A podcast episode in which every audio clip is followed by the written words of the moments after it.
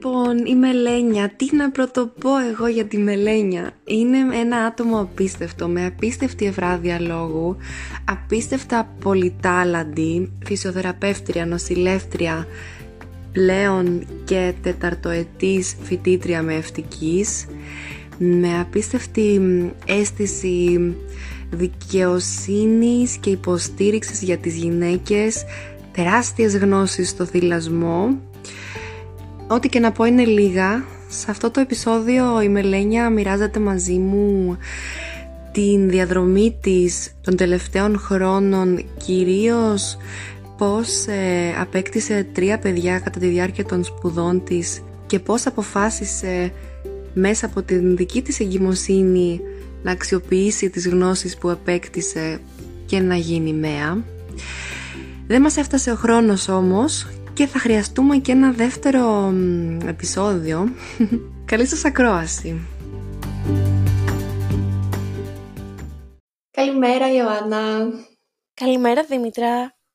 Πώς είσαι; Είμαι καλά εσύ; Είμαι και εγώ πολύ καλά. Χαίρομαι πάρα πολύ που θα μιλήσουμε σήμερα. Η χαρά είναι δική μου Δήμητρα. Το περίμενα πώς και πώς. Τι ωραία. Είναι τιμή μου που σε έχω σήμερα στην εκπομπή. Ε, Πώς το είπαμε χθες, είσαι μια ανθοδέσμια εγχειρημάτων. Δεν ξέρω από πού να ξεκινήσω να σε παρουσιάσω. Σε ευχαριστώ. Επίσης, όπως είπαμε και χθες, αυτό με πλακεύει πάρα πολύ που μου λες. Εχθέ μου έφτιαξες τη μέρα όταν το είπες. Σε ευχαριστώ πολύ. Ε, η αλήθεια είναι ότι ε, έχω κάνει αρκετά πράγματα και χαίρομαι που κάποιος τα βρίσκει ενδιαφέροντα. Κάποιος άλλος εκτός από μένα τα βρίσκει ενδιαφέροντα. Εννοείται, είσαι έμπνευση. Α ξεκινήσουμε με την φυσιοθεραπεία που είχες ε, ξεκινήσει. Ε, στη συνέχεια σπούδασες νοσηλευτική. Τώρα ε, τελειώνεις τα, τις σπουδές της μεευτικής, είσαι στο τέταρτο έτος. Στο μεταξύ γέννησες δίδυμα και ένα παιδί τρίτο, ή ανάποδα ένα παιδί πρώτο και δίδυμα μετά. Σωστά. Είσαι η γνωστή Μελένια Clown Doctor, η πρώτη στην Ελλάδα ε, θα μας πεις αργότερα τι, τι σημαίνει αυτό. Mm-hmm. Μαμαδο influencer, έχεις 150 πτυχία στο marketing, επικοινωνία, branding, παιδαγωγική, βρεφονιπιοκόμος. Δεν ξέρω από πού να αρχίσουμε. ε, Δήμητρα, καλά τα λες. Βέβαια, όπως λέω σχεδόν πάντα όταν αναφερόμαστε στα πτυχία, λέω σχεδόν πάντα ότι τα πτυχία δεν κάνουν τον άνθρωπο και γενικά ο άνθρωπος δεν εξαρτάται μόνο από τους τίτλους του. Πολλά είναι, πολλά είναι αυτά που κάνουν τον άνθρωπο πραγματικά.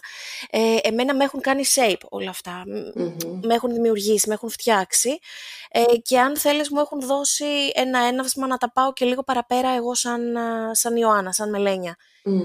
Ε, μπορεί φαινομενικά να είναι όλα μεταξύ τους άσχετα και κάποιος να πει καλά, συλλογή πτυχίων κάνει. Ε, καλά, τι τα θέλει όλα αυτά; Ε, ή καλά, ε, γιατί τα χρειαζόμαστε, γιατί, γιατί δεν δουλεύει σε ένα πράγμα και συνεχίζει να σπουδάζει ή τι σχέση, γιατί, γιατί τα κάνω όλα αυτά, τι σχέση έχει το ένα με το άλλο. Η αλήθεια είναι ότι όλα αυτά είναι απόλυτα συνειφασμένα μεταξύ τους, όλα έχουν να κάνουν με τον άνθρωπο, στο μυαλό μου είναι απόλυτα συνδεδεμένα. Η, η μάθηση δεν τελειώνει ποτέ, σπουδάζω κάθε φορά μέχρι το τέλος αυτό που μου αρέσει και με ενδιαφέρει. Δηλαδή, αν βρω κάτι που με ενδιαφέρει, θα το φτάσω μέχρι το τέλος. Δεν θα διαβάσω απλώς ένα βιβλίο που τυχαίνει να μιλάει για το θέμα αυτό. Θα το φτάσω μέχρι το τέλος, αν με ενδιαφέρει πραγματικά. Ε, και είμαι μια πάρα πολύ ευτυχισμένη μαμά. Ε, μαμά και φοιτήτρια. Για λίγο ακόμα, για λίγο ακόμα. Μόλις τελειώσει ο κορονοϊός δεν θα είμαι πια φοιτήτρια. Είσαι λίγο πριν το τέλος, έτσι. Είμαι λίγο πριν το τέλος, σωστά. Είμαστε εδώ και έξι μήνες ε, κλειστά εντός εισαγωγικών και εκτός εισαγωγικών. Λόγω κορονοϊού έχουν πάυσει κάποιες δραστηριότητες και αυτό με έχει κρατήσει πίσω όσο αφορά το πτυχίο, αλλά δεν πειράζει. Μόλις τε, τελειώσουμε και βγούμε λιγάκι και πάρουμε μπρος ξανά, θα, θα αποφυτίσω. Τέλεια, με το καλό σου εύχομαι, καλή επιτυχία. Παρ' όλα αυτά, δεν σταματάς μέσω των κοινωνικών δικτύων να συνομιλείς με τις γυναίκες σαν μια σύγχρονη ρομπένα των δασών κατά του, του άδικου κόσμου που επικρατεί στον τομέα της μευτικής. Ε, και αυτός ο χαρακτηρισμός πολύ, πολύ γλυκός, πολύ ωραίος. Ε, κοίτα να δεις, η ζωή μου καλώς ε, έτσι, θέλοντας και μη, περιστρέφεται γύρω από το θυλασμό. Γιατί όπως σου είπα, έχω ένα παιδάκι το οποίο θυλάζει ακόμα, είναι τριών χρονών, το ακόμα εντός αγωγικών, ε, και δίδυμα ενός έτους που και αυτά θυλάζουν, οπότε όλη μου η ζωή είναι γύρω από το θυλασμό. Συνεπώς, έχω πολλά ε, θέματα στο θυλασμό. Ε, είναι το, το, το, η μισή μου ζωή είναι θυλασμός στην καθημερινότητά μου. Οπότε καλώς, ε, καλώς μιλάω για αυτό. Ε, ναι. ταυτόχρονα πολλές μαμάδες επίσης αντιμετωπίζουν δυσκολίες, ε, χάνουν χρόνο, βρίσκουν χρόνο, ψάχνουν χρόνο για να θυλάσουν, έχουν προβλήματα με το θυλασμό ή τους πάει πολύ καλά ο θυλασμός. Τέλος πάντων με προσεγγίζουν σχετικά με αυτόν, είτε για βοήθεια, είτε για στήριξη, είτε για επίλυση προβλημάτων, ε, είτε για μια συμβουλή από μαμά προς μαμά. Έτσι λοιπόν έχει στηθεί μια πολύ ωραία παρέα, μια πολύ ωραία κοινότητα, στο Instagram κυρίως, αλλά και στα, στα άλλα δίκτυα, αλλά κυρίως στο Instagram, όπου υπάρχει μια αλληλοβοήθεια. Ναι. Αυτό είναι μόνο θετικό, πιστεύω. Είναι μόνο θετικό. Δηλαδή, πολλές μαμάδες βοηθιούνται και εγώ μετά χαίρομαι πάρα πολύ γιατί έχουν βοηθηθεί και αυτές αλλά και τα παιδιά τους. Δηλαδή, όταν έχουμε μαμάδες να θυλάζουν και μωρά να μεγαλώνουν έτσι όμορφα, εγώ χαίρομαι. Τι ωραία. Ποιες είναι οι συχνότερες ερωτήσεις που σου στέλνουν οι, μα... οι μαμάδες μέσα από την παρέα στο Instagram? Mm, πολύ ωραία ερώτηση. Ε, όσο αφορά τον θυλασμό, ε, οι μαμάδες συχνά ρωτούν πώς μπορώ να αυξήσω την παραγωγή μου ή ε, τι θα συμβεί με τις στερεές τροφές, πότε πρέπει να κάνω εισαγωγή. Συνήθως ο παιδίατρος μου λέει στους τέσσερις μήνες, εγώ έχω διαβάσει αργότερα, εκείνος διαφωνεί, μπλα μπλα ή το μωρό μου δεν ξέρω αν τρέφεται σωστά, ε, αν θυλάζει σωστά, αν, αν παίρνει επαρκές γάλα, αν η ποσότητα του γάλατος που έχω είναι Ε, άρα καλύτερα να δώσω μπιμπερό που μπορώ να το μετράω καλύτερα, γιατί το στήθος δεν μπορώ να το μετρήσω. Ε, πάρα πολλές ερωτήσεις. Επίσης ρωτούν πράγματα σχετικά με τον α, τοκετό τους. Είτε με τον τοκετό που έρχεται, που είναι επικείμενος, είτε με τον τοκετό που έχει γίνει πριν από ένα, δύο, τρία ε, ή και περισσότερα χρόνια και δεν έχουν ακόμα καταλήξει στο αν ήταν τα πράγματα σωστά έτσι όπως Οπότε ουσιαστικά είσαι σαν μία διαδικτυακή φίλη με περισσότερες γνώσεις, πρόθυμη να τις συμβουλεύσει, να ναι. τις Ναι, αυτό, αυτό θα έλεγα. Αυτό θα ελεγα Μπορείς να μου πεις πώς η ζωή σου σε προετοίμασε στο να φτάσεις στο σημείο να γίνεις μέα ή σχεδόν να είσαι ήδη μέα; Πώς τα βιώματά σου σε σχημάτισαν ή σε συνέβαλαν στο να γίνεις μέα; Ναι, βέβαια. Δεν το περίμενα αυτό από τον εαυτό μου, αν και είχαν χτυπήσει καμπανάκια μέσα μου καιρό πριν. Ήμουν, νομίζω, πρέπει να ήταν το 2014, όπου έκανα ένα εργαστήριο, μια κλινική άσκηση της νοσηλευτικής, ναι. σε ένα μεγάλο μευτήριο της Αθήνας. Και σε αυτά τα πλαίσια της κλινικής άσκησης είδα ένα φυσιολογικό τοκετό και μία κεσαρική. Και είχα εκστασιαστεί, ήταν μαγικό. Ήταν μαγικός ο φυσιολογικός, αλλά ακόμα και στα δικά μου έτσι, πολύ νεαρά μάτια ήταν αρκετά παρεμβατικός. Δεν μου είχε αρέσει πολύ αυτό. Δηλαδή θέλω να πω ότι είχα καταλάβει την παρέμβαση. Μετά είδα και μία κεσαρική και είχα δακρύσει από το θαύμα της ζωής Παρ' όλα αυτά είχα τρομοκρατηθεί από το, από το, το μέγεθος του χειρουργείου και το μέγεθος της, της παρέμβασης επίσης για να, μέχρι να βγει το παιδί. Ε, τότε τα καμπανάκια λίγο τα άφησα, δεν τα άκουσα πάρα πολύ, τελείωσα το πτυχίο μου κλπ. Ε, συνέχισα κανονικά τη ζωή μου, δούλευα όπως και δουλεύω σχεδόν από τα 16. Ε, δεν, δεν είχα κάποια άλλη έτσι, ανάγκη να ασχοληθώ με τη μευτική. Ωστόσο, μέσα μου υπήρχαν, υπήρχε ακόμα αυτή η σπίθα. Ναι. Η σπίθα αυτή αναζωπηρώθηκε και έγινε φλόγα και φωτιά, μεγάλη όταν ε, έμεινα έγκυος και λίγο πριν μείνω έγκυος. Είχες αποφυτίσει από την νοσηλευτική τότε. Ναι, ναι, βέβαια. Είχα τελειώσει από το 16 και εργαζόμουν πάνω και στη φυσικοθεραπεία και στην ε, νοσηλευτική. Έκανα τον εθελοντισμό ως clown doctor, έκανα παιδικές εκδηλώσεις, έκανα τα πάντα. Ε, δουλεύω non-stop. Ναι. Ε, όταν λοιπόν ξεκινάω να ψάχνω σχετικά με την εγκυμοσύνη και με, την, με, το, με τη διαδικασία πριν της εγκυμοσύνης, τα προγεννητικά, αλλά και ε, κατά τη διάρκεια της εγκυμοσύνης, συνειδητοποιώ ότι είμαι μόνη σε όλο αυτό. Ότι δεν έχω κανένα να με βοηθήσει, ότι έχω απορίες και πρέπει κάθε φορά να παίρνω το γιατρό να μου λύνει το παραμικρό. Και αυτός ίσως να, να μην ήταν τόσο πολύ, πώς να το πω, ευκαιρός. Ναι. Ή τόσο πολύ δεκτικός ώστε να ακούει και την παραμικρή μου λεπτομέρεια ή ερωτησούλα, πώς να το πω. Δεν ξέρω αν με καταλαβαίνεις. Ήταν σαν να έχει το μονοπόλιο της πληροφόρησής σου για την εγκυμοσύνη. Ναι, ναι, ναι, ναι, ακριβώς. Αλλά και να μην ήταν και απόλυτα διαθέσιμος και ορεξάτος να το κάνει. Φυσικά δεν είχα ιδέα για το ρόλο της ΜΕΑΣ. Ήξερες ότι υπάρχουν ΜΕΑΣ. Ήξερα ότι υπάρχουν, βεβαίως. Αλλά η εμπειρία μου μέχρι τότε, ακόμα και στο νοσοκομείο, στο, στο μευτήριο που είχα υπάρξει, ε, ήταν πολύ διαφορετική. Δηλαδή, ήξερα ότι η ΜΕΑ είναι στο μευτήριο, βοηθάει τα παιδιά να γεννηθούν. Ε, ε σε μένα προσωπικά έκλεινε τα ραντεβού μου με τον γιατρό. Mm. Ε, με ενημέρωνε αν έπρεπε να κάνω κάποια εξέταση ή αν η χωριακή είχε βγει θετική. Κάπως έτσι. Άρα καθαρά βοηθητικός ο ρόλος της. Ναι, δηλαδή. αυτό είχε περάσει. Αυτό μου είχαν περάσει μέχρι εκείνη τη στιγμή στο μυαλό από το ρόλο των μεών που έβλεπα. Δεν είχα άλλη εμπειρία. Δεν έβλεπα κάτι άλλο. Ναι. Συνεπώς ε, δεν είχα σκεφτεί να ψάξω ΜΕΑ. Δεν, δεν μου παίρνει καν από το μυαλό. Είχα κάποια προβλήματα με το γιατρό, δεδομένου ότι εκείνος δεν έκανε τόσο πολύ focus σε μένα. Ε, ας πούμε ότι ήμουν μια έγκυος ακόμα μέσα στις άλλες 50 έγκυες που είχε να δει. Δεν έκανε καθόλου προσω... προσωπημένη Έδινε σε όλες τις έγκυες τα ίδια σκευάσματα, έδινε σε όλες τις έγκυες τις ίδιες εξετάσεις.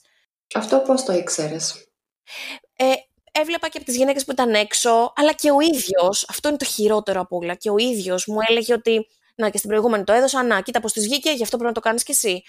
Α, τέλεια. Μα γιατί γιατρέ, μα όλες πρέπει να το κάνετε αυτό. Μα γιατί γιατρέ πρέπει να το κάνουμε, αφού δεν έχω ούτε τον ίδιο σωματότυπο, ούτε το ίδιο ιστορικό, ούτε τα, τα, ίδια έτη, ε, ούτε το ίδιο background, ούτε τον ίδιο τρόπο σύλληψης, ούτε, ούτε, ούτε. Οπότε γινώσουν άβολοι για το γιατρό, έτσι. Ναι, γινόμουν λίγο άβολη και μάλιστα σε ένα, από ένα σημείο και μετά, δεν ξέρω αν είναι bullying όρος, αλλά σαν να με μάλωσε. Σαν να με μάλωσε και μου είπε μάλιστα ότι καλά, άμα εσύ τώρα που δεν έχεις παιδί μου τα ρωτάς όλα αυτά, σκέψου τι θα κάνεις μετά στον παιδίατρό σου. Πα, πα, πα, πα, πα. Και κάπως έπιασε λίγο την μπλούζα του στο σημείο που Mm. Που είναι ο κόμπος της γραβάτας και την κούνησε χωρίς να ναι, φέρει ναι. γραβάτα. Αλλά θέλω να σου δείξω τι έκανε. Α, πα, πα, πα, πα. Ναι, ναι, κατάλαβα. Τύπου μακριά. Mm-hmm. Ένιωσα πάρα πολύ άσχημα. Ναι. Πάρα Το πολύ άσχημα. Mm-hmm. Δεν είχα πού να απευθυνθώ. Δεν ήξερα, δεν ήξερα τίποτα. Και τον ευχαριστώ έτσι αυτόν τον άνθρωπο πάρα πολύ, διότι αυτός μου άνοιξε τα μάτια, με έβαλε να σκεφτώ, με έβαλε κάτω να διαβάσω και να δω τι πρέπει να κάνω μόνη μου, σαν, σαν Ιωάννα, σαν Μελένια, τι πρέπει να κάνω και πώς να χειριστώ μια εγκυμοσύνη, εγώ η άσχετη, ναι. πώς να χειριστώ μια εγκυμοσύνη και σιγά σιγά γυρνούσα κάθε φορά σε κάθε ραντεβού και του έλεγα και επιπλέον πράγματα και επιπλέον πράγματα και επιπλέον ερωτήσεις και διαφορετικές ερωτήσεις και το ένα και το άλλο και το άλλο. Διάβαζα κυρίως από μευτικά βιβλία χωρίς να ξέρω ότι είναι μευτικά βιβλία. Ναι, οπότε αυτή είναι η σπίθα, έτσι, το, το πείσμα ναι. που σε έπιασε ναι. μέσα από το ζόρι που τράβηξες με τον ναι. γιατρό. Ακριβώς, ακριβώς, ακριβώς αυτός ο, ο άνθρωπος έχει πάρα πολλά κακά, πάρα πολλά άσχημα. Σε μένα έκανε μεγάλο κακό. Έκανε όμως και αυτό το καλο Μου έδειξε το δρόμο, μου έκλεισε όλα τα άλλα μονοπάτια, μου έσβησε όλα τα άλλα τα φώτα, με έκανε να νιώθω ότι είμαι στο σκοτάδι, αλλά μου... Ε, πώς να το πω... Εκείνη την πρικαγιά που λέγαμε, μου την έδειξε, μου την έδειξε ξανά. Οπότε άρχισα να διαβάζω, να διαβάζω, να διαβάζω, να διαβάζω πάρα πολύ. Και κάθε φορά να γυρνάω με ερωτήσεις. Και μπράβο σου που δεν ε, ουσιαστικά υπέκυψες. Δεν θέλω να παρουσιάζω, ξέρεις, ότι όλοι οι γιατροί είναι κακοί, ότι κανένας δεν θέλει το καλό σου, αλλά έτσι όπως το περιγράφεις φαίνεται ότι ο συγκεκριμένος δεν έκανε έτσι ιδιαίτερα εξατομικευμένη συμβουλευτική. Είσαι και εσύ και ο χαρακτήρας σου που έτσι σε τσίγκλισε και σε προκάλεσε στο να, αντιπαρα... ναι, ότι να ξεκινήσεις αυτή την έρευνα. Ναι, σωστά, σωστά. Ε, και εγώ χαίρομαι που έγινε έτσι. Βέβαια, λυπάμαι πάρα πολύ γιατί δεν θα έπρεπε να είναι έτσι. Γιατί κάποιες άλλες γυναίκες μπορεί να μην το έχουν με το διάβασμα, βρε παιδί μου. Να είναι πιο πολύ handy. Να, να το έχουν με άλλους τομείς. Ή να μην έχουν χρόνο, ή να μην θέλουν, ή να mm-hmm. στην τελική, να σου πω κάτι, ο καθένας έχει το επάγγελμά του και να, μπορεί να μην θέλει να σπουδάσει 200 πράγματα. Ναι. Έχει το επάγγελμά του. Σου λέει Είμαι αρχιτέκτονας. Δεν θέλω να ασχοληθώ με τα μευτικά ούτε με τα ιατρικά. Γι' αυτό έχω το γιατρό μου, τον πληρώνω. Γι' αυτό έχω τη ΜΕ μου, τον πληρώνω. Γι' αυτό τους έχω όλους επαγγελματίες. Θέλω να φεθώ εκεί. Ναι. Ισχύει μόνο που η ε, δουλειά των επαγγελματιών είναι να παρουσιάζουν επιλογές. Έτσι, όχι νόμους. Ακριβώς. Ακριβώς. Και θέλω να καταλήξω εκεί. Mm-hmm. Ένα από τα κομμάτια του οράματός μου θα ήταν και αυτό. Να παρουσιάζονται στις γυναίκες οι επιλογές τους. Και εκείνες, mm-hmm. οι επιλογές τους όμως σαν ολότητα, ε, σφαιρικά, γύρω-γύρω. Όχι έχεις αυτό ή ή με το ένα εντάξει καλά θα είσαι, αλλά με το άλλο θα είσαι πολύ καλύτερα και γρήγορα γρήγορα, μπαμ μπαμ θα τελειώνουμε. Κατάλαβες. Ναι. Ε, education να υπάρχει. Education για τη μία επιλογή, education για την άλλη. Να υπάρχει πληροφόρηση κοινή λήψη αποφάσεων. Έτσι, υπάρχουν αυτά τα τρία στάδια, είτε ενημερωμένη συνένεση, είτε ενημερωμένη επιλογή ή ιδανικά κοινή λήψη αποφάσεων. Πολύ σωστά. Πολύ σωστά. Εκεί θα έπρεπε να έχουμε, να, να είμαστε ή τέλος πάντων να φτάσουμε σε κάποιο, σε κάποιο χρονικό Λοιπόν, ε, ξεκίνησε το διάβασμα και το ψάξιμο, τσακωνώσουν εντός εισαγωγικών με τον γιατρό. Ναι έφευγα σχεδόν κάθε φορά από το ιατρείο. Ε, ενώ είχε συνεργασία με ΜΕΕΣ, ε, δεν, ο ρόλος των ΜΕΟΝ δεν ήταν ο ρόλος που θα έπρεπε ίσως να είναι, ο ρόλος που φαντάζομαι εγώ μία ΜΕΑ στο μέλλον να είναι. Ε, συνεπώς, εκεί κατά, το, κατά τον Οκτώβρη, πρέπει να ήταν ο Οκτώβρης, υποθέτω γύρω, στις 20, γύρω στην 28 Οκτωβρίου, έτσι το έχω οριοθετήσει μέσα μου, δεν θυμάμαι ακριβώς τις ημερομηνίες. Πήρα την απόφαση ότι όλες αυτές τις γνώσεις που έχω αποκομίσει διαβάζοντας και ρωτώντας και μαθαίνοντας, θα τις επισημοποιήσω. Διότι σε 15 μέρες από εκείνη τη μέρα ε, μπορούσα να κάνω τα χαρτιά μου για να δώσω τα κτίρια στη μευτική. Όλη η μελένια. ναι, ναι, ναι, ναι, ναι. Και εκεί έγινε ένας χαμός. Πού πας με την κοιλιά τούρλα τι mm. κάνεις τώρα που θα ξανα, ξαναμπεί στα θρανία; Ε, τι απόφαση είναι αυτή, εσύ τώρα θα γίνεις μάνα. Μπλα μπλα μπλα μπλα. Ευτυχώς όλα αυτά ήταν από τρίτους, αλλά όχι τόσο τρίτους όσο μέσα στην οικογένειά μου. Δηλαδή ο άντρας μου και η μαμά μου, οι δυο πιο κοντινοί μου, δεν μου είπαν ποτέ κάτι τέτοιο. Μου είπαν θέλεις να το κάνεις, κάντο. Mm-hmm. Και εδώ να κάνω μια παρένθεση και να πω ότι σε όλο αυτό το ταξίδι του ψαξίματος, και σε όλη αυτή την περιπέτεια που περάσαμε, είχα τον άντρα μου από το χέρι και διάβαζε και αυτός μαζί μου. Mm. Αυτός όμως δεν έδωσε κατακτήρες για τη μευτική. Ναι. Χαριτολογώντα όμως, ε, λένε ομαίο. Ναι. Γιατί διάβαζε πραγματικά, διάβαζε πραγματικά και διάβαζε και αυτός σε βάθος. Μη σου πω πιο πολύ βάθος. Αν έδινε κατακτήρες, θα είχε πάρει καλύτερους βαθμούς από μένα. Θα είχε περάσει πιο πριν από μένα. Mm. Αυτός λοιπόν ο άνθρωπος, ο Μέος, μπορεί να σταθεί πάρα πολύ καλά σε μια κουβέντα με ευτική, έχει άποψη και γνώση, τον συμβουλεύονται οι συνάδελφοί του στη δουλειά ε, και οι συναδελφισές του στη δουλειά σχετικά με θέματα τοκετού και θυλασμού. Και ήταν ο συνοδοιπόρος μου και είναι ακόμα.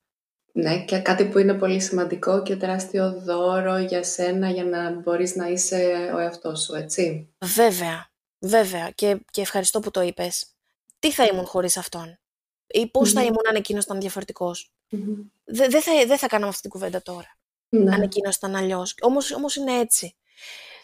Ε, με στηρίζει λοιπόν, δίνω τα χαρτιά μου, κάνω την αίτησή μου ε, όταν ήταν η περίοδος των αιτήσεων για τις κατατακτήριες και λίγες μέρες μετά τις αιτήσεις, γράφω. Πρέπει να ήμουν στον 7ο μήνα τότε. Ε, ναι, 7ο μήνα. Είχα μπει δηλαδή, ό,τι είχα μπει στο τρίτο τρίμηνο. Ναι. Δίνω κατατακτήριες με πολύ λίγο χρόνο για προετοιμασία, πραγματική προετοιμασία, δηλαδή διάβασμα για κατατακτήριες. Ε, και όμως περνάω. Χάρηκα πάρα πολύ που πέρασα. Ο γιατρός μου δεν χάρηκε. Άλλη μια δύσκολη ασθενής. Ναι. Ούτε αυτός ο γιατρός που μιλάμε τώρα τόση ώρα, ούτε και η επόμενη που είχα αλλάξει στο μεταξυ Κρίμα μου αρέσει που είναι έτσι ακόμα αυτή η αντιπαράθεση, αλλά εξηγείται κιόλας με αυτά που λες.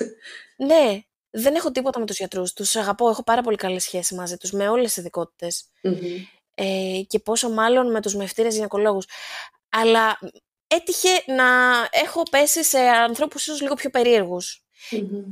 Δεν, δεν φταίνε τόσο εκείνη, φταίω και εγώ, γιατί ξέρεις, τον πρώτο γιατρό και εγώ τον βρήκα μέσω σύστασης. Ρώτησα τους φίλους μου, ε, ποιος είναι ο γιατρός σου; Α, θα πας εκείνον. Καταπληκτικός γιατρός και άνθρωπος. Οπότε λέω ναι. Αφού μου το είπε, φυσικά και θα την εμπιστευτω Και πήγα. Ε, έξι γιατρούς μετά, αποφυτώ από την Αμάν. Ναι. Το βιογραφικό σου μετά από έξι γιατρούς πήρα πτυχίο. Άστα, άστα, άστα. Όντως τόσοι χρειά... χωρίς πλάκα, όντως τόσοι χρειάστηκαν. Δηλαδή γέννησα με τον, ε, άλλαξα έξι γιατρούς, με τον έκτο γέννησα. Ε, πάρα πολύ ευχαριστημένη από τις πρακτικές. Ε, όμως εδώ είναι που θέλω να κάνω το, τη μεγάλη παρέμβαση και να πω ότι δεν γέννησα μόνο με τον γιατρό, γέννησα κυρίως με τις μεες Γιατί στο ενδιάμεσο, μέσα στη μευτική, μέσα από το ψάξιμο όλο αυτό και το διάβασμα, είχα εντοπίσει μες, είχα ψάξει μες, είχα μιλήσει με πάρα πολλές μες. Και είχα βρει τις μες που μου έκαναν ένα κλικ. Και ήθελα να συνεργαστώ μαζί τους. Είχα, είχα εμπιστοσύνη, είχα αφαιθεί. Μου άρεσε. Ε, οπότε λίγους μήνες μετά, όταν έφτασε η ώρα, και εδώ μάλλον πρέπει να κάνω πάλι μια παρένθεση, γιατί όχι μόνο την έφτασα την ώρα, αλλά την ξεπέρασα την ώρα. Γέννησα 41 και 5. Wow, το πρώτο παιδί, έτσι. Το πρώτο παιδί, ναι, ναι. Σύμφωνα δηλαδή με πολλούς, κόσμου, με πολλούς ε, γιατρούς και με πολλές γυναίκες, θα έπρεπε να είχα γεννήσει πολύ νωρίτερα. Mm. Στην 37, στην 38, το πολύ, πολύ μέχρι τις 40. Mm-hmm. Τέλος πάντων, γέννησα 41 και 5, γέννησα πολύ ωραία. Γέννησα με ΜΕΣ και με γιατρο και συνέχισα να σπουδάζω. Πλέον πορωμένα. Πορωμένα. Το αγάπησα πάρα πολύ. Το αγαπώ πάρα πολύ. Μου έχει αλλάξει όλη μου η ζωη Έχω, έχω επαναστοχοποιήσει το τι θέλω και το τι χρειάζεται αυτός ο τοπος Έχετε λοιπόν η ώρα του το και του, γεννάμε πολύ καλά. Ε, Θυλασμός μετά και λοχεία. Όχ, λέω, μπορώ να θυλάσω. Είχα επικεντρωθεί τόσο πολύ στο τοκετό, που είχα λίγο αφήσει απ' έξω τη λοχεία και τον uh, θυλασμό. Πολύ συνηθισμένο. ναι, ναι. Ήξερα τα βασικά. Ήξερα ότι θα έχω γάλα. Ήξερα ότι θα μπορώ. Ωστόσο, δεν ήξερα αν θα έχω αρκετό γάλα. Δεν ήξερα αν θα μπορώ πάντα. Δεν ήξερα πόσο συχνά θα είναι αυτό το πάντα. Δεν ήξερα ότι θα είναι κάθε μία ώρα, κάθε δύο ώρες, κάθε 20 λεπτά. Ναι. Στο μευτήριο και πάλι μου έδιναν λάθος συμβουλές. Δηλαδή ότι θα θυλάζω ανά τρεις ώρες. Θα θυλάζω λίγα λεπτά από το ένα στήθος και λίγα λεπτά από το άλλο. mm Τέλος πάντων έλαβα έναν όγκο από λάθος συμβουλές και πάλι. Ε, τα μαθήματα του θυλασμού στη μευτική είναι στα τελευταία εξάμενα, οπότε δεν είχα από εκεί πληροφορίες. Ναι. Και πάλι ό,τι αντλούσα, το αντλούσα από προσωπικό διάβασμα, προσωπικό ψάξιμο, από τις ΜΕΣ μου, από άλλες ΜΕΣ, από άλλες γυναίκες. Mm. Ξέρεις, από peer-to-peer, από, από τον περίγυρο. Ναι. Δεν είχα επιστημονική γνώση από μαθήματα Ωστόσο, ο θυλασμός μου βγήκε πολύ καλά, αν και δύσκολα στην αρχή. Πονούσα πάρα πολύ. Ναι. Μπορούσα πάρα πολύ. Κανένας δεν μου είχε μιλήσει για το πόσο πονάει ο θυλασμός. Θυμάμαι και θυμάται χαρακτηριστικά και ο άντρας μου ότι ένιωθα σαν να με περνάει ηλεκτρικό ρεύμα κάθε φορά που το μωρό έμπαινε στο στήθος. Αυτό το πράγμα διαρκούσε 20, 30, 40 δευτερόλεπτα και μετά όλα με γάλα. Δεν μας ενοχλούσε τίποτα. Αυτό δεν μου το είχε πει κανένας, δεν με είχε προετοιμάσει κανένας γι' αυτό. Ε, νόμιζα στην αρχή ότι φταίω εγώ, ότι το μωρό δεν κάνει καλό λάτσινγκ, ότι το στήθος μου δεν είναι κατάλληλο. Στη συνέχεια διαπίστωσα ότι διάφορες γυναίκες στην αρχή πονάνε, είναι η, μετάβαση από το μη θυλασμό στον θυλασμό, ότι ναι. Έτσι, έτσι είναι ο πόνος της στυλής, ο οποίος μετά περνάει, συνηθίζεται, δεν ενοχλεί πια. Ήταν κάτι που το ξεπέρασα εύκολα. Στη συνέχεια έγιναν και τα μαθήματα θυλασμού στη σχολή, Οπότε το θέμα του θυλασμού πιστεύω ε, το έχω 100% ε, έχοντας θυλάσει πλέον και τρία παιδιά και μάλιστα ταυτόχρονα. Δεν έχω άλλα ναι. προβλήματα σχετικά με αυτό. Ε, πώς θα διήρκησε αυτός ο πόνος ο αρχικός του του θυλασμού; Ε, μόνο λίγες μέρες, δηλαδή μπορεί... Μέρες, μόνο λίγες εβδομάδες, ίσως ε, ε, 5-6 εβδομάδες μέχρι να σαραντήσουμε θα έλεγα. Και για 30-40 δευτερόλεπτα το πολύ, κάθε φορά που έμπαινε το μωρό στο στήθος. Ναι. Οπότε είναι αυτές οι 40 μέρες της λοχείας που θέλουν ιδιαίτερη προσοχή, έτσι, και Ναι. υπομονή. Ναι, ναι, ναι, ναι, ναι. Αν και η λοχεία κρατάει, πιστεύω, τουλάχιστον η συναισθηματική λοχεία, κρατάει πολύ περισσότερο από 40 Μμμ. μέρες. Μμ.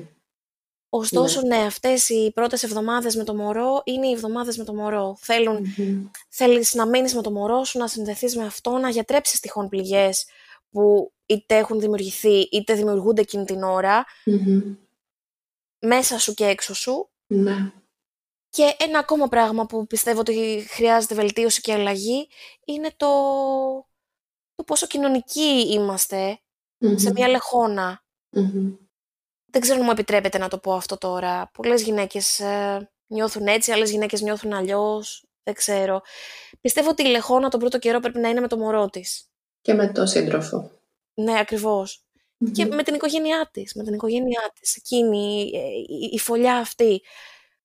Δεν χρειάζεται ούτε η παρέλαση του κόσμου, ούτε όλοι να έρθουν να σημώσουν το μωρό. Μμμ. Όχι μόνο σε περίοδο COVID.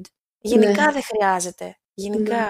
Είχα γράψει και παλιότερα ένα post για αυτό, ότι η γυναίκα μέσα στο σπίτι της κυκλοφορεί όπως θέλει, με ό,τι ρούχα θέλει, συνήθως αναμαλιασμένη, μπορεί να μην έχει, κάνει, να μην έχει προλάβει να κάνει και μπάνιο. Ναι. Δεν είναι έτοιμη να δεχτεί επισκέψεις. Μμμ.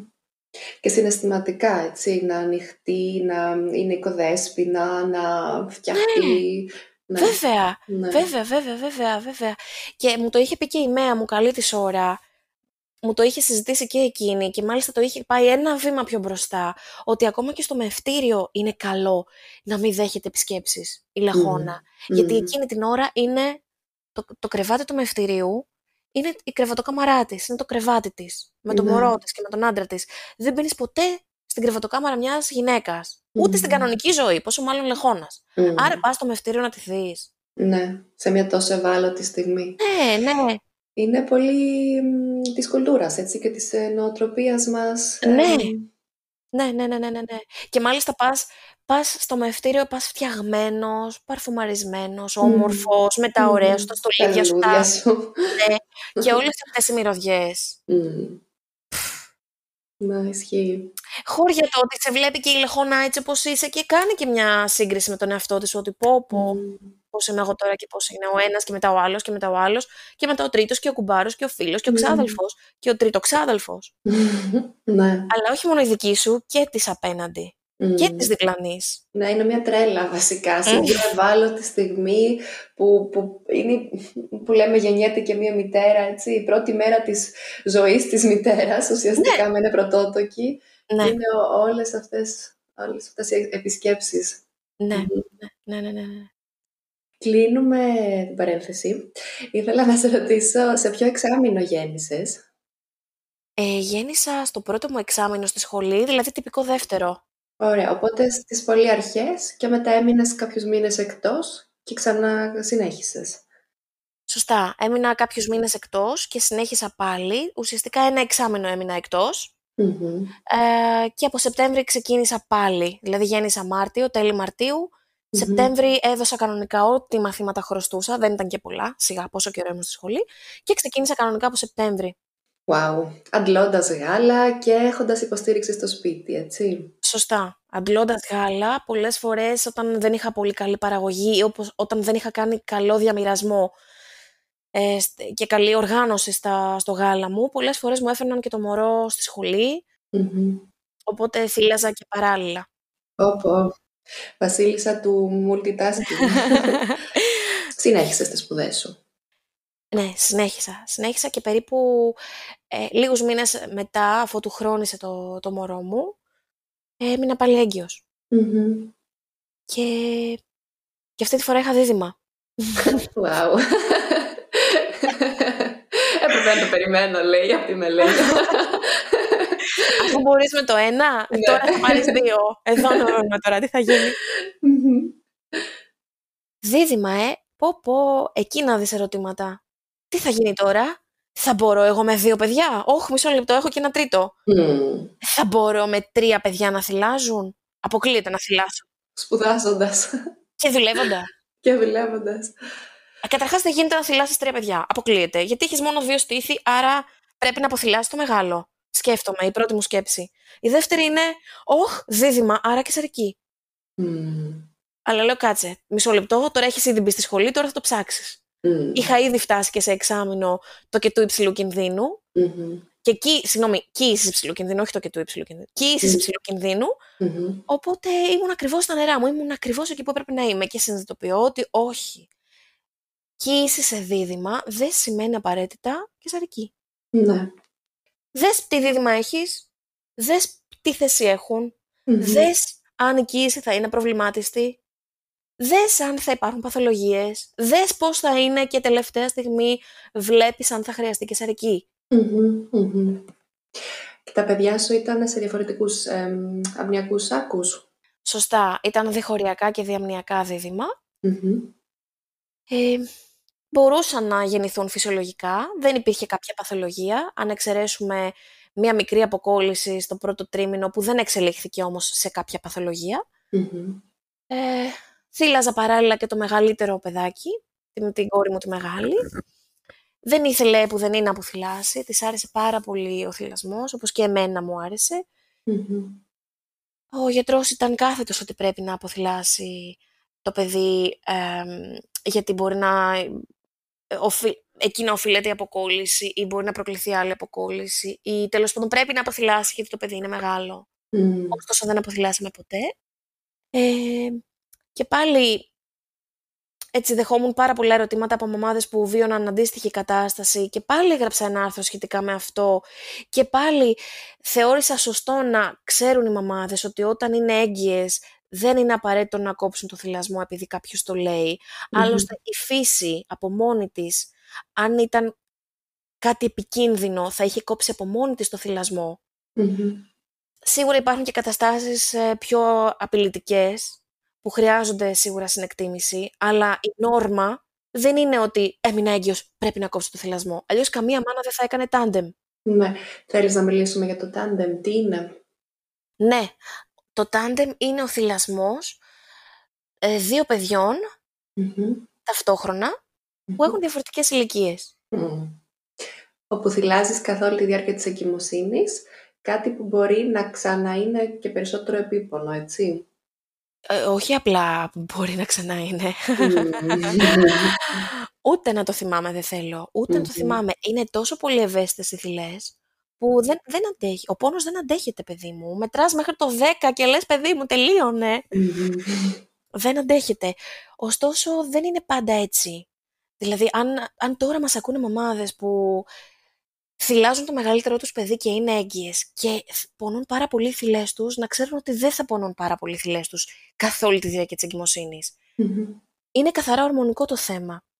Στην αρχή μπορεί να έχουμε πόνο στις θυλές, μετά μπορεί να έχουμε μείωση στη ροή, μετά μπορεί να έχουμε αλλαγή στη σύσταση, μετά μπορεί να έχουμε λιγότερο έως καθόλου γάλα για Μμμ. λίγο καιρό και μετά να έρθει πάλι ποτάμι ολόκληρο. Μμμ. Όλα αυτά είναι φυσιολογικές διακυμάνσεις ορμονικές Μμμ. που τις περιμένουμε. Και μόλις το πιο πιθανό είναι ότι μόλις γεννηθούν, ε, γεννηθεί το δεύτερο παιδί, ξαναεπιστρέφει στο πρωτόγαλα, έτσι. Βασίζεται στις ανάγκες του μικρότερου παιδιού. Ακριβώς, ακριβώς. Οπότε τώρα που έχω παιδιά ενός έτους και παιδί τριών ετών, το γάλα μου είναι κυρίως για παιδιά ενός έτους. Δηλαδή Ναι. τα συστατικά του είναι κυρίως για τα μωρά του εν- που είναι ενός. Αυτό είναι το θαύμα που ξανά προσαρμόζεται στις ανάγκες του νεογνού. Ακριβώς. Η φύση Ναι. ξέρει, είναι όλα πλασμένα με σοφία. Μμμ. Και εδώ να πούμε ότι δεν κάνει και κακό που πίνει και το μεγαλύτερο, ίσα ίσα. Μμμ. Ίσα ίσα φαντάζομαι δεν έχασαν μια- σχεδόν καθόλου βάρος τα μικρά, έτσι. Τα μωρά δεν έχασαν καθόλου Ναι, βάρος, όχι. ναι. Δεν έχασαν. εμ, ναι. Το πρώτο μου παιδί δεν έχασε καθόλου βάρος, βγήκε από το μευτήριο έχοντας πάρει κιόλας. Μμμ. Τα μωρά μπορεί να έχασαν, ξέρω εγώ, 100, γα- Μμμ. 100 γραμμάρια Μμμ. και να πήραν λίγο μετά. Αλλά έχει κάνει προετοιμασία η Μαριζέτα. Ε, καλά τώρα. Ωστόσο, εδώ να πω ότι το ένα δίδυμο γεννήθηκε φυσιολογικά και το άλλο δίδυμο γεννήθηκε με κεσαρική επίγουσα. Μμμ. Άλλο και τούτο. Άλλο και τούτο. Πόσο εβδομάδων ήσουν έγκυος; Ε, γέννησα 39 και μία. Οπότε στην όρημη φάση της εγκυμοσύνης. Ναι, ναι, ναι, στην όρημη βέβαια. Και μάλιστα σε, αυτή, σε εκείνη τη φάση, επειδή γέννησα την πρώτη μέρα του πρώτου lockdown, ε, ήταν δική μου επιλογή να πάω με πρόκληση. Γιατί φοβήθηκα πάρα πολύ τότε στην πρώτη πριν την πρώτη καραντίνα, που είχε γίνει ο πανικός με τον κορονοϊό, φοβήθηκα ότι σε περίπτωση που κολλήσω κορονοϊό θα έπρεπε να μην γεννήσω με τις μέες μου και τον γιατρό μου, ναι. να γεννήσω σε δημόσιο νοσοκομείο με τυχαίο γιατρό και τυχαία μέα και αποκλειστικά με κεσαρική και χωρίς τα μωρά κοντά μου με αποκλειστικό θυλασμό. Ναι, που είναι ό,τι χειρότερο μπορεί να φανταστεί μια νέα μαμά. Ό,τι χειρότερο να γεννήσει με κεσαρική και να της πάρουν τα μωρά και να μην κάνει αποκλειστικό θυλασμό και rooming in. Το, το δημόσιος γιατρός και δημόσια μέα και δημόσιο νοσοκομείο δεν είναι το χειρότερο. σα ίσα έχουμε. Έτσι, το, το διαχωρίζω, ξέρω ότι και εσύ συμπλέει σε αυτό που λέω. Ε, είχα και εγώ παρακολούθηση και στο δημόσιο, στο δημόσιο νοσοκομείο μέχρι που έφτασε ο κορονοϊός. Ε, τα δημόσια νοσοκομεία μας είναι πάρα πολύ καλά, τα στηρίζω πάρα πολύ. Ε, Οι ΜΕΣ πάρα πολύ αξιόλογες επίσης. Ε, θα ήθελα πάρα πολύ να έχω πορεία μέσα σε αυτα ωστόσο σε περίοδο και σε περιβάλλον με κορονοϊό δεν ήθελα να ρισκάρω μια τέτοια κατάσταση. Αυτό εννοούσα ότι μέσα στον πρώτο τον πανικό που γινόταν και σαρική σε όλες τις γυναίκες και να μην είχαν δίδυμα και να τις εμ, απομονώνανε, απομα, ναι, απομονώνανε σε ξεχωριστό δωμάτιο μακριά από το σύντροφο, μακριά από το παιδί τους ε, ήταν τραγική η κατάσταση στην αρχή όταν δεν γνωρίζαμε ακόμα πώς να χειριστούμε τον κορονοϊό. Βέβαια.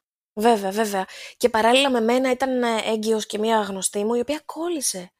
Είχε κορονοϊό στην 37η αν θυμάμαι και ο γιατρός της είπε ότι δεν μπορείς να έρθεις ξανά στο, στο ιατρείο, δεν μπορώ να συνεχίσω να σε βλέπω Mm. Ε, Συνεπώς, θα πρέπει να κάνεις επαφές με το Αττικό, που ήταν νοσοκομείο αναφοράς τότε, και να γεννήσεις εκεί.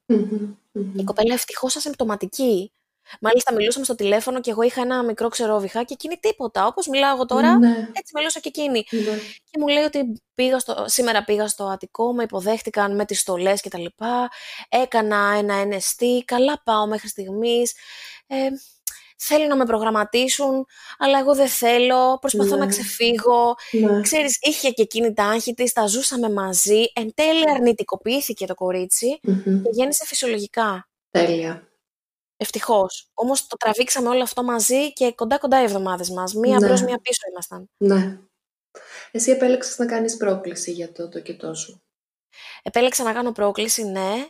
Ε, καθαρά φοβούμενη ότι μπορεί να κολλησω Φοβούμενη πάρα πολύ, ναι. Δεν ξέρω αν έκανα καλά ή όχι.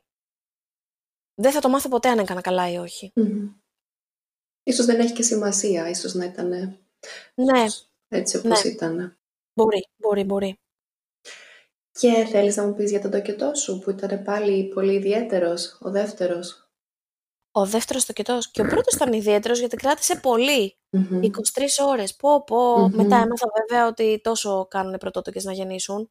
Mm. Αρκετές ώρες. Ναι. Δεν είναι ότι βάζουμε τον ωρό το πρωί όπως γίνεται συνήθως και αν δεν έχεις γεννήσει σε 5 ώρες δεν κατεβαίνει το μωρό, ε, δεν παίρνει θέση, δεν μπορείς να γεννήσεις, άρα πάμε για κεσαρική. Κράτησε σε μένα λοιπόν 23 ώρες το πρώτο παιδί. Βέβαια, να τα λέμε και αυτά μαζί με τη λανθάνουσα φάση και λίγο λες. Ναι, ναι, ναι, ναι. ναι. Ε, γέννησα πολύ ωραία το πρώτο παιδί, ναι. Το, τα δεύτερα επέλεξα να κάνω μια ήπια πρόκληση, ναι. Και πάλι κάπου τόσο κράτησαν οι τοκετοί, 19 ώρες Ο Μπέμπης, ε, ο οποίος ήταν κεφαλικός και πολύ δραστήριος, γεννήθηκε φυσιολογικά και ομορφα Έκλαψε αμέσως και εγώ ένιωσα ότι πεθαίνω εκείνη την ώρα από την πίεση και, και την απελευθέρωση μέχρι να γεννήσω. Ε, όμως χάρηκα τόσο πολύ όταν τον άκουσα να κλαίει. Αυτό το, το ζωηρό κλάμα το έχει ακόμα. Έτσι κλαίει και τώρα. Και τον, τον θυμάμαι κάθε φορά, συγκινούμε τώρα. Αλλά μετά η μικρή δεν ήταν ποτέ κεφαλική, ήταν πάντα ισχυακή και εγκάρσια. Είχαμε πει ότι θα, θα επιχειρήσουμε έναν μετασχηματισμό, όπως, όπως, ε, όπως θα μπορούσαμε τέλος πάντων εκείνη την ε, ώρα. Και το κάναμε. επιχειρήσαμε μετασχηματισμό μετά το τοκετό του μπέμπι. Μμμ. Ε, μ, δεν πήγαν τα πράγματα τόσο καλά όσο θα θέλαμε. Μμμ. Έγινε μετασχηματισμός, ξαναγύρισε εγκάρσια, ξαναέγινε μετασχηματισμός. Υπήρξαν δύο-τρεις ακόμα επιπλοκές, Μμμ. μικρές. Ε, τελικά αποφασίσαμε να γίνει επίγουσα κεσαρική Μμμ. και πάλι εδώ έχω τα ερωτηματικά μου. Έχω τις αμφιβολίες μου να πω... Έχω πολλά what ifs. Εμπιστεύομαι την ε, διαδικασία έτσι όπως έγινε. Ε, Ήμουν εκεί άλλωστε και έβλεπα. Ωστόσο δεν θα μου φύγουν ποτέ από το μυαλό τα what ifs. Αν είχα Μμμ. κάνει εγώ κάτι διαφορετικά, αν είχα περπατήσει λίγο παραπάνω, αν δεν ήμουν ξαπλωμένη τόση ώρα, αν δεν είχα κάνει πρόκληση, Μμμ. αν περίμενα κι άλλο, Μμμ. αν είχα κρεμαστεί να γυρίσω από το ταβάνι σαν την νυχτερίδα που λέω λόγο. Πλάκα κάνω. Αλλά έχω πολλά what ifs στο κεφάλι μου. Ναι. Μμ. Αν δεν είχε βγει τόσο γρήγορα ο Μπέμπης, Μμ. Έχω πολλά what ifs. Τέλος πάντων, η μικρή ε, παρέμεινε εγκάρσια συν των άλλων, οπότε Μμμ. αποφασίστηκε μετά από αρκετές προσπάθειες και μετασχηματισμούς, αποφασίστηκε επίγουσα και σαρική και μαύρισαν όλα. Δεν το ήθελα καθόλου. Δεν ήθελα καθόλου να κάνω κεσαρική. Μμμ. Από τη μία χαιρόμουν που έστω το ένα παιδάκι βίωσε τα ωφέλη του φυσιολογικού τοκετού και στεναχωριόμουν για το άλλο παιδάκι που δεν θα, το, δεν θα τα βιώσει. Ναι. Μετά έλεγα δεν πειράζει, θα θυλάσουμε όλοι μαζί και όλα θα πάνε καλά. Μέχρι που παθαίνει, κάνει και ταχύπνια. Κάνει, Α. κάνει αναπνευστική δυσχέρεια. Μμμ. Ε, μ, κάτι στραβώνει. Μμμ. Και η μπέμπα πηγαίνει στη μονάδα. Μμμ. Καλά θα μου πεις, εντάξει ρε παιδί μου, πολλά, μονα... πολλά μωρά μπαίνουν στην μονάδα και τι έγινε. Η κεσαρική είναι λίγο μια διαδικασία πιο παρεμβατική και λίγο πιο απότομη και λίγο πιο κάπως και ευθύνεται λίγο για τα μωρά που μπαίνουν στη μονάδα. Αυτή η ίδια. Μμμ. Είναι αυξημένο το, αυ- αυξημένος ο κίνδυνος. Ναι, ναι, ναι, ναι. Ε, τέλος πάντων η μικρή μου μπήκε στην μονάδα για λίγο, για λιγότερο από μέρα, για λίγες ώρες. Εγώ φυσικά είχα πάρα πολλές ενοχές. Με όλα τα what ifs που σου έλεγα πριν, είχα Μμμ. και ενοχές ότι τώρα έχω και ένα μωρό στη μονάδα. Μμμ. Έχω ένα μωρό στην αγκαλιά, έχω άπειρους πόνους από την κεσαρική, Ναι. έχω και λίγους από το φυσιολογικό τοκετό, Μμμ. αλλά έχω και ένα μωρό στη μονάδα. Εντάξει, τα πέρασα που τα πέρασα όλα αυτά, αλλά δεν έχω και δύο μωρά αγκαλιά. Ναι. Και έχω και ένα μωρό σπίτι να με ζητάει. Ναι. Πω, πω, ανατριχιάζω. Απίστευτο. Χίλια κομμάτια μιλάμε ε, και το, το, το μευτήριο αυτή, αυτή τη στιγμή που μιλούσε, εκείνη την ώρα, COVID free. Αλλά ποιος ξέρει αύριο αν θα είναι COVID free; Μμμ. Τώρα που τα συζητάμε, δεν μας ενοχλεί τόσο πολύ ο COVID. Έχουμε και εμβόλιο, ε, κάνουμε και τις βόλτες μας. Τότε όμως ήταν η πρώτη μέρα που είχε, έπρεπε να έχεις χαρτί για να βγεις έξω. Ναι, ναι, Και ναι. να στείλεις SMS. Μμμ. Πανικός. Και τι θα κάνω τώρα, και τέλος πάντων να μην στα πολυλογώ. Πού τη βρήκα τη δύναμη και με την κεσαρική σηκώθηκα παιδάκι μου και κατέβηκα κάτω στη μονάδα και πήγα και θύλασα το μωρό. Πού τη βρήκες, τη υπερήρωα. Πού τη βρήκα, πού τη βρήκα, με βαστάγανε δύο. Μέχρι να με καθίσουν στο αμαξίδιο, μέχρι να με τσουλήσουν και εγώ να γέρνω και να, να, να έχω σχεδόν ξαπλώσει, να κοντεύω να πέσω από το αμαξίδιο ξαπλωμένη. Μμμ. Να μην στα πολυλογώ, φτάνω στη μονάδα, μου δίνει το μωράκι αγκαλίτσα, να μην μπορώ να το κρατήσω για πάρα πολλή ώρα. Όχι γιατί μου το απαγόρευαν ακόμα, Μμμ. δεν έχουμε φτάσει ακόμα σε αυτό το επίπεδο. Είμαστε ακόμα στην περίοδο που μπορείς να το κρατήσεις στο αγκαλίτσα, αν και με Μμμ. COVID. Μμμ. να μην μπορώ να θυλάσω για πάρα πολλή ώρα, γιατί πονάω παντού σε όλο μου το κορμί. Ναι. Τέλος πάντων, το μωρό θυλάζει. Θυλάζει και το ένα που έχω στην αγκαλίτσα και το άλλο που έχω στη μονάδα και επίσης στην αγκαλίτσα. Τι ωραία. Και εντάξει, μία μέρα μόνο κράτησε, ευτυχώς, ούτε μία μέρα, ούτε 24 ώρες. Σύντομα ήρθε και το άλλο και έκανα, κάναμε παράλληλο θυλασμό και άρχισαν να μπαίνουν όλα στη θέση τους. Μμμ. Πώς είναι η διαδικασία άμα μια γυναίκα σχεδιάζει να γεννήσει φυσιολογικά τα δίδυμά της; Εσύ ήσουν σε δημόσιο νοσοκομείο, έτσι; Ναι, σωστά. Δεν γνώριζες την ομάδα που θα σε αναλάβει; Όχι, εν γνώση μου. Μμμ. Εν γνώση μου πήγα χωρίς να έχω το δικό μου γιατρό. Μμμ. θεώρησα ότι αν έχω το δικό μου γιατρό, πιθανότατα ο δικός μου γιατρός, πρώτον, να μην έχει εφημερία εκείνη την ημέρα που- που εγώ θα γεννάω. Ναι. Δεύτερον, να μην έχει χρόνο την ημέρα που εγώ θα γεννάω. Μμμ. Μπλα μπλα. Μμμ. Με ό,τι αυτό συνεπάγεται. Ναι. Θεώρησα ότι αν δεν έχω το γιατρό, θα γεννήσω με το γιατρό της εφημερίας, ο οποίος δεν θα βιάζεται, ε, θα είναι κανονικά στη δουλειά του, θα πρέπει να είναι εκεί που είναι. Δεν θα έχουμε κάποια άλλη σχέση μεταξύ μας. Αυτό θα κάνει τη δουλειά του και εγώ θα γεννάω. Ναι. Ήταν διαδικασία του να ζητήσεις να γεννήσεις φυσιολογικά ή ήταν υποστηρικτική; Στην αρχή δεν, ε, δεν τέθηκε κανένα θέμα. Μμμ. Δηλαδή, α, δίδυμα, ωραία. Τέλεια. Ούτε θα γεννήσεις φυσιολογικά, ούτε θα γεννήσεις με κεσαρική. Τίποτα. Μμμ. Στη συνέχεια, κατά τη διάρκεια της παρακολούθησης, ε, είχε λίγο αναφερθεί σαν ζήτημα. Μμμ. Αλλά δεν είχα δώσει ιδιαίτερη ε, βάση. Δηλαδή, δεν είχα, δεν είχα παραστρατήσει να τους πω ότι «Α, όχι, αυτό που λέτε δεν θα το κάνουμε ποτέ. Εγώ θα γεννήσω μόνο φυσιολογικά». Δηλαδή, μπορεί να έχει ακουστεί η κεσαρική, αλλά δεν είχα τσινήσει, πώς να σου το πω. Μμμ. Γιατί άφηνα να δω πώς θα εξελιχθεί. Ναι. Και γιατί δεν ήθελα διενέξεις. Δεν ήθελα διενέξεις από την αρχή. Μμμ. Α ήταν ένας πόλεμος και μία μάχη που ήταν να την κάνουμε στο τέλος. Όχι σε κάθε ραντεβού και σε Ναι. κάθε παρακολούθηση και σε κάθε εξέταση. Μμμ. Ήτανε και η παρακολούθηση στο νοσοκομείο; Έκανα την παρακολούθηση της κοίησης στο δημόσιο νοσοκομείο. Μμμ. Ε, παράλληλα, είχα και τις μέες μου, που δεν έχασα ποτέ επαφή, μα- επαφή μαζί τους. Και είχα και τον ιδιωτικό γιατρό, τον οποίο όμως δεν τον είχα χρειαστεί ποτέ. Ναι. Δεν τον είχα χρειαστεί.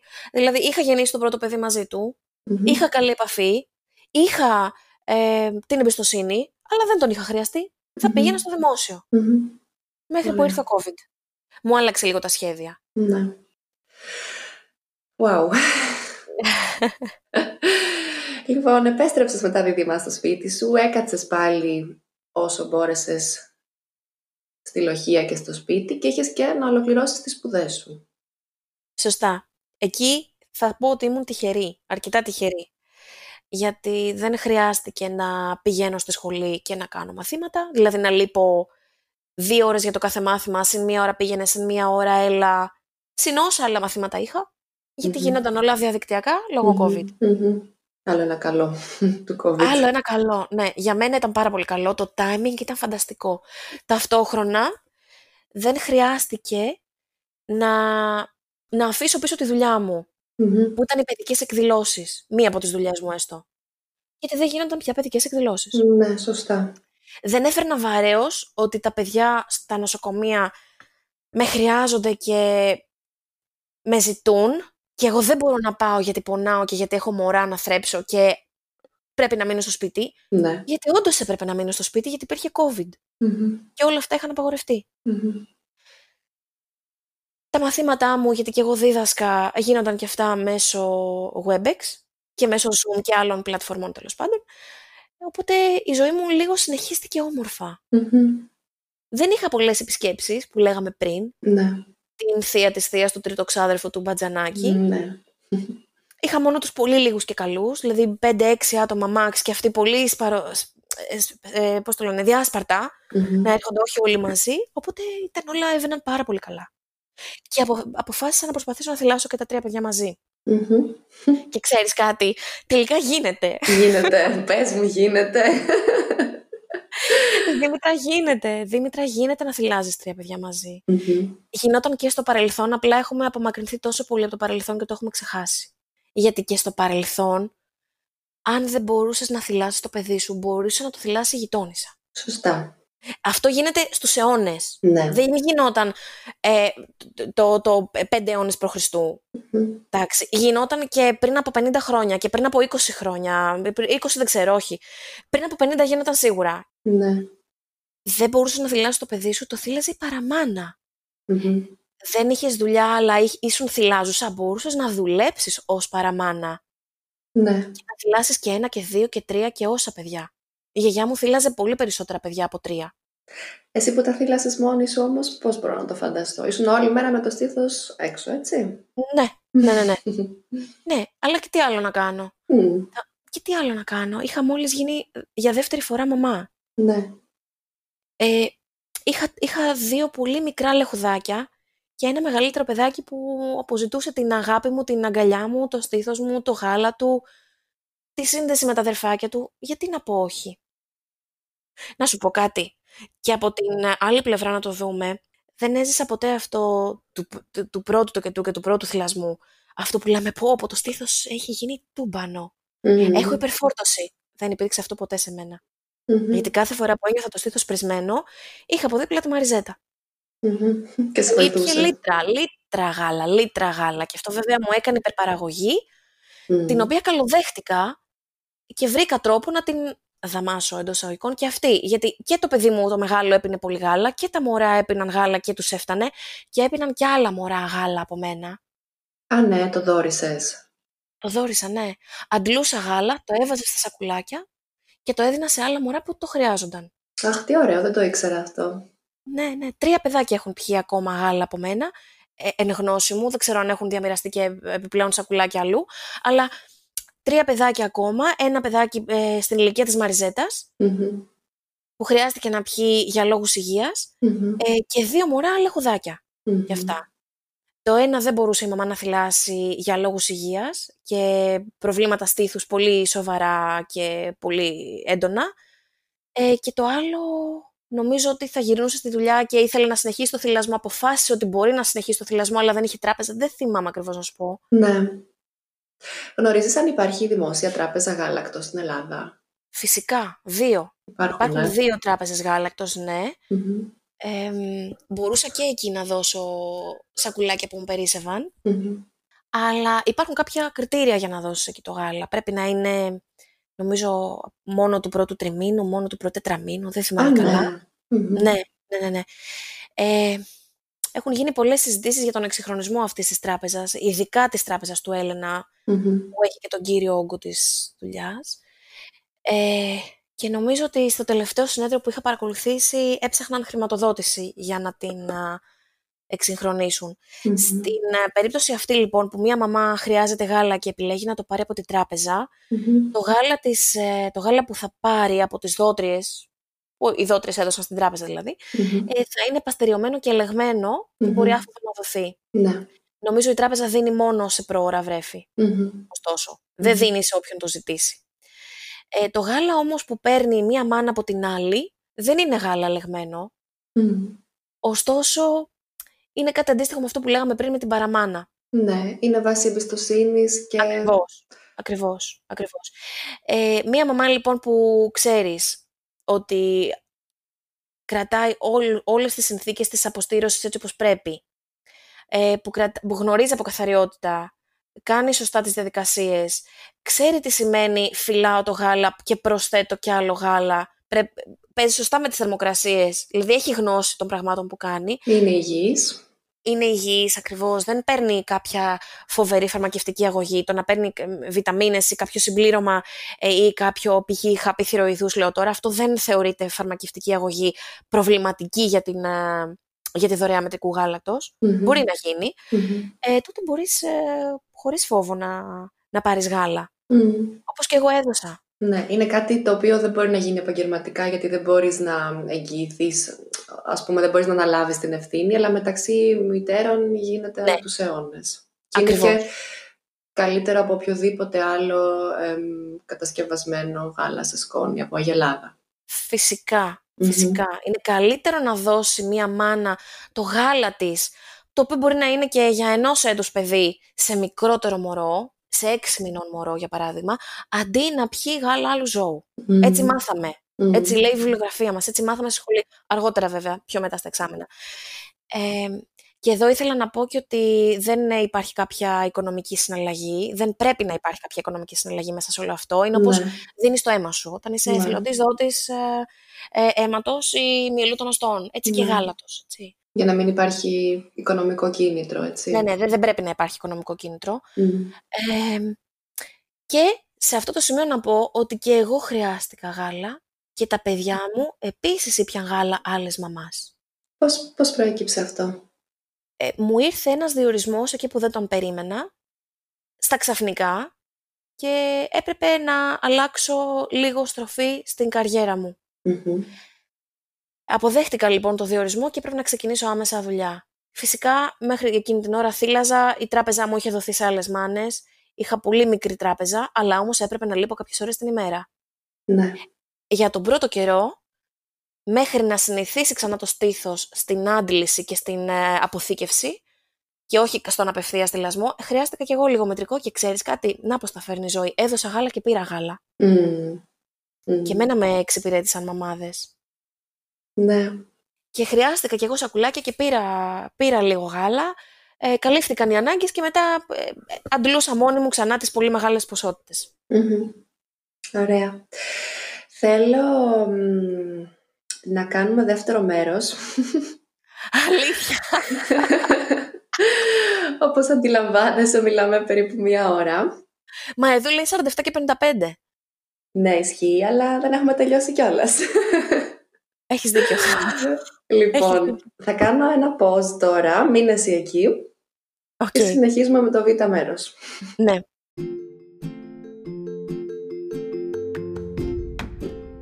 Λοιπόν, όπως αντιλαμβάνεστε, δεν υπήρχε περίπτωση να είναι αρκετό ένα επεισόδιο για να καλύψουμε όλα όσα έχουμε να πούμε με τη Μελένια.